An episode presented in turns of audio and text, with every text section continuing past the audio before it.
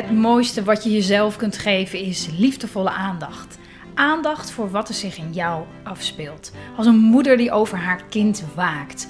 Want hoe gaat het met je? Wat leeft er in je? Wat heb jij op dit moment nodig?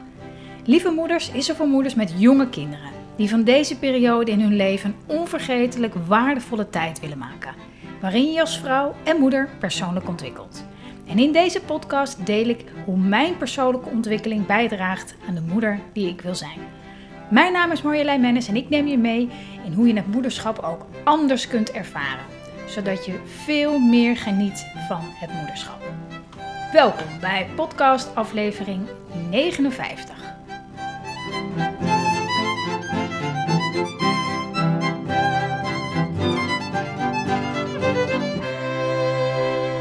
Lieve, lieve, lieve, lieve moeder, wat ontzettend uh, fijn dat je weer kijkt, dat je luistert naar uh, deze podcast die ik opneem uh, op video en audio. En super tof, ik ehm, realiseerde me afgelopen week eigenlijk dat ik ehm, helemaal nog niet zo heel erg veel eerder heb gedeeld over mijn pad wat betreft hoe ik me de afgelopen 15 jaar um, heb, heb ontwikkeld en hoe dat eigenlijk allemaal zo is, is gekomen. En ik dacht daaraan toen ik in de auto zat, uh, toen ik onderweg was naar uh, Etteleur, helemaal vanuit Amsterdam, waar ik uh, op bezoek ben gegaan bij een hele lieve vrouw bij wie ik een, een, een paardencoach sessie heb gedaan. Waarschijnlijk heet het toch anders. Maar um, in ieder geval was het coaching door middel van paarden. En ik had al van heel veel mensen gehoord dat dat echt super interessant is en boeiend kan zijn. En, um, dus ik dacht, nou, dat vind ik leuk om, om een keer te proberen. Uh, maar toen ik in de auto zat, toen realiseerde ik me van jeetje, dit is eigenlijk al um, de zoveelste ingang, manier die ik gebruik om mezelf beter te leren kennen. En dat doe ik eigenlijk al vanaf best jonge leeftijd. Um, ik denk dat het zo'n beetje begon, begin twintig toch wel. Toen ik um, merkte dat ik. Um, dat ik, toen ik het gevoel kreeg dat ik lekkerder in mijn vel kon zitten dan dat ik zat. En dat ik nieuwsgierig werd naar Um, ja, wat mij belemmerde om me, om, me, om me vrijer te voelen. Om me lekkerder in mijn vel te, te voelen. En ik kan me ook uh, heel goed herinneren dat ik heel veel met mijn eigen vader altijd sprak over. Um, over dingen als persoonlijke ontwikkeling en hoe dat allemaal zit in de mens. Uh, uh, wat er zich allemaal onbewust af kan spelen. En um, dat vond ik altijd super boeiend om het daar met hem over te hebben. En ook bij hem is dat eigenlijk op latere leeftijd pas uh, gekomen. En ik weet niet of ik dit allemaal mag vertellen.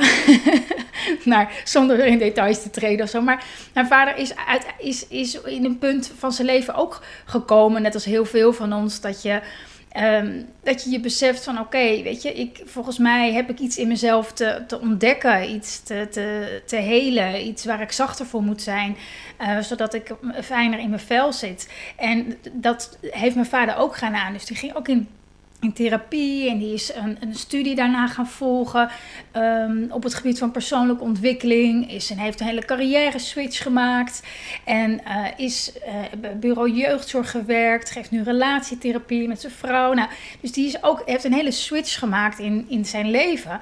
En, um, en daardoor had ik het al zo eind tienerjaren, toen hij die studie volgde.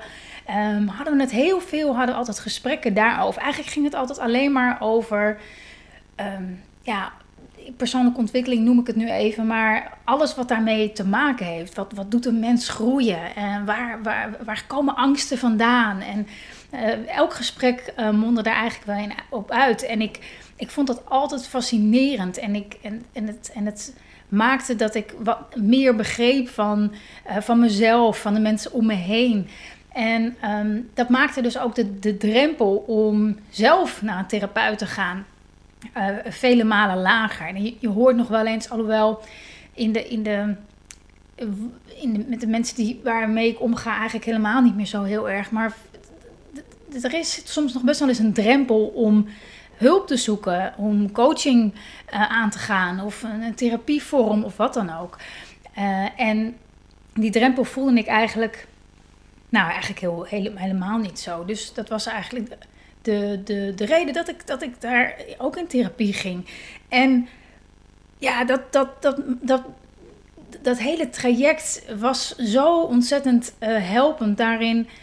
Uh, eigenlijk de, de hoofdboodschap was steeds weer, en dat leer, ik natuurlijk op verschillende vlakken, dat het zo, um, nou ja, net dat niet dat het zo belangrijk is, maar om echt te gaan voelen dat, dat ik, in mijn geval dus, helemaal oké was zoals ik was. En hè, ook als ik het nu op terugkijk naar die sessies, in, in, allerlei vormen, bij allerlei mensen, dan kwam het daar altijd op neer. Jezelf omarmen zoals je, zoals je bent. Hè? Heel vaak, nu ook, moeders die ik begeleid, die komen vaak um, binnen.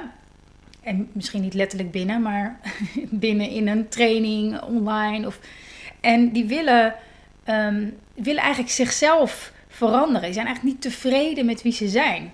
En dat is soms, soms zo um, lastig als je op een gegeven moment dat besef krijgt dat, dat wat nodig is om je anders te voelen of uh, anders, je anders te uiten of anders te reageren, dat de ingang daarvoor is niet het anders doen of het veranderen, maar veel meer, of veel meer, eigenlijk alleen maar het accepteren zoals je bent.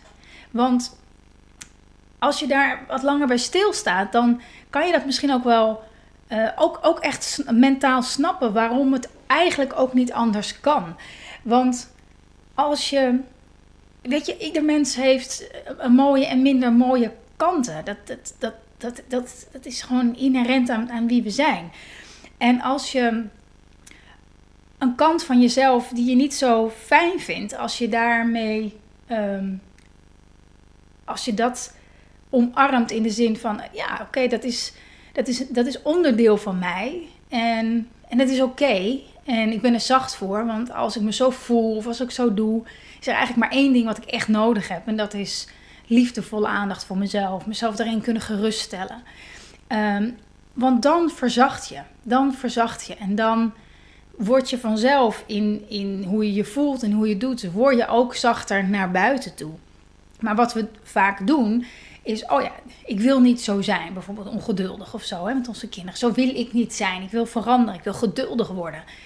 En dan ga je eigenlijk dat voorbij aan het gevoel van wat het veroorzaakt, maar ook ga je dus je best doen om bijvoorbeeld geduldig te zijn. Dus je gaat eigenlijk zeggen: dit deel is niet goed, jij bent niet goed. Ik zeg even zo, hè, ik wijs hier een beetje zo. Dit deel van ja, dit is niet goed, dit moet weg. Je moet weg en het moet anders. Het moet anders. Waardoor je eigenlijk verhardt. En je eigenlijk dus uh, op spanning gaat staan en je best gaat doen. En dat gaat gegarandeerd mislukken. In ieder geval, misschien kan je het een tijdje volhouden. Misschien kan je een tijdje um, iets um, doen met jezelf, aan jezelf, door je best te doen. En dan merk je misschien wel dat het beter gaat. Maar uiteindelijk, op de lange termijn, helpt je best doen eigenlijk nooit. Alleen maar, het enige wat altijd helpt, is jezelf helemaal omarmen zoals je bent. Met alles wat je is overkomen, alles wat je hebt meegemaakt, alles wat je hebt gedaan, alles wat je hebt gezegd, alles wat je voelt. Om dat helemaal te omarmen. En ik vind het, als ik heel eerlijk ben, nog steeds super irritant dat dat het antwoord is op zo'n beetje alles. want soms kan het zo'n sterk verlangen zijn. Ja, maar ik, ik hou, hou op, scha uit met je omarmen. ik wil niks omarmen. Ik wil gewoon dat dit er niet is. Of ik wil gewoon dat. Nou, en uh, hoe ik daar nou bij zo, zo kom. Um, tenminste, dat, was dus, dat is eigenlijk een beetje de rode draad altijd door alles uh, op het gebied van, van, van persoonlijke ontwikkeling. Wat je ook doet. Het zal daar altijd op, op uitkomen, ongeveer. Um, en zo ging ik dus ook naar de paardencoach. En um, ja, ik, ik, ik heb ook helemaal niks met paarden bijvoorbeeld. Ik vind ze ook best wel een beetje. Um, hoe noem je dat? impressive. Ik was, een beetje, een beetje onder de indruk van die grote beesten en zo. En, maar ook niet echt heel bang. Ik anders had ik het natuurlijk ook niet gedurfd. En ik had volste vertrouwen in dat het gewoon een, goed begeleid zou worden. Ehm, en ja, ik, ik, kan het ook niet helemaal uitleggen. Hè. Dit soort dingen zijn altijd zo lastig uitleggen. Maar in ieder geval um, moest ik iets. Ik moest een soort. Ik weet niet eens hoe zoiets heet eigenlijk. Een soort teugel of zo. Heet het een teugel? Moest ik om die kop van die paard doen. Ik mocht dan zelf. Een, ik ging eerst naar al die paarden toe. En dan ging ik zo contact maken of zo. Dus ik stond een beetje met die paarden tegen die paarden te praten. Um, en toen uh, moest ik uiteindelijk, uh, nou, zij, hadden we het erover met welk paard kan je nou makkelijk contact maken. wat voelde je bij die, wat voelde je bij die. En toen uiteindelijk ging ik dus naar, dat, naar het, mocht ik bij een van die paarden zo'n teugel omdoen. En ze zei bij wie wil, wil je dat doen? Toen dacht ik, nou dan doe ik wel bij het paard waar, waar ik niet echt contact mee kreeg, zeg maar. Ik denk dat lijkt me wel een uitdaging. Volgens mij ligt daar wel mijn uitdaging. Um, even kijken, want mijn, oh hier. Um, en toen dus ik ging naar het beest. Ik moest dat ding omdoen. Maar ja, ik kreeg dat ding helemaal niet om zijn kop. Ik denk, jeetje, hoe, hoe moet dit? En ik durfde echt niet die kop even een beetje ruw te pakken. En dat ding eromheen te, te, te worstelen of zo. Ik voelde daar, me daar helemaal niet vertrouwd bij. Dus ik, ja, ik droop een beetje af. Maar dat paard droop ook een beetje af. die liep een beetje weg zo. En ik liep weer terug naar uh, de begeleidster. En ik zei, nou ik weet het niet. Ik, ik krijg het ding niet om zijn kop of zo. Nou, en natuurlijk gaat het natuurlijk helemaal niet om dat ding om zijn kop krijgen, maar veel meer met, met wat, er, wat, er, wat er in zo'n situatie gebeurt. En we hadden het daarover. En, ehm, en, en, en dan vind ik het gewoon eigenlijk toch ook wel weer heel uh, wonderlijk dat uh, in, in, in welke situatie je ook zit, of het nou nu in zo'n sessie is of waar dan ook, dat altijd je eigen persoonlijke thema's, waar je, wat je lastig vindt in het leven, dat die uh, in elke vorm, op elke manier toch altijd weer naar boven komen. En dit was ook echt zo'n voorbeeld daarvan. Um, want nou, we hadden het erover, wat gebeurt er dan? Ik zeg, nou ja, weet je, ik, ik, ik, het voelt niet goed om dat ding maar een beetje om zijn kop te gaan um, gaan duwen, zeg maar. Als het paard het helemaal niet wil. Wie ben ik om dat, om dat zo af te dwingen? En uh, nou ja, hebben we het natuurlijk al over gehad. Of ik dat herken in mijn dagelijks leven.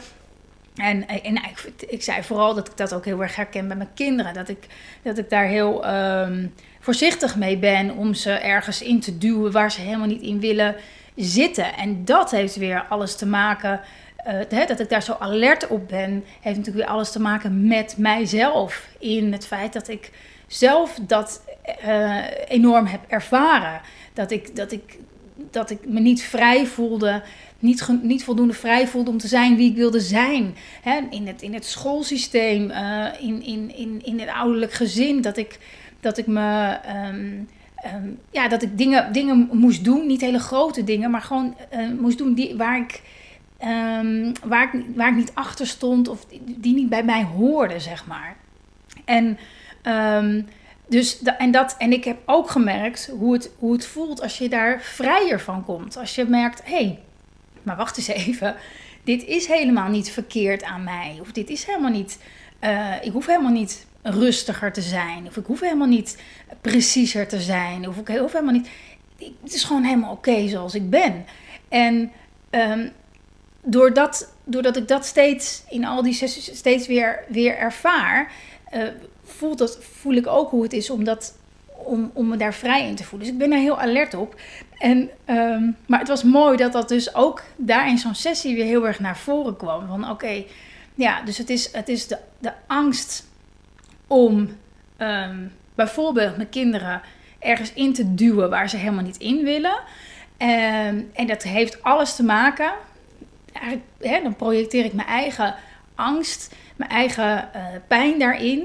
Over dat ik dat zo op die manier ervaren heb als kind.